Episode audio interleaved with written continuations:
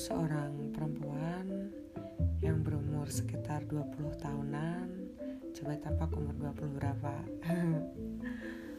Aku emang sengaja bikin podcast ini untuk berbagi cerita, berbagi pengalaman hidup dari segi apapun ya. Gak cuman love story, semuanya lah. Semuanya yang pernah aku alamin dari kecil mungkin sampai sekarang. Tapi aku gak mau uh, identitas-identitas orang yang ada di ceritaku ini, termasuk aku sendiri, aku share di sini. Kalian cukup tahu ceritaku.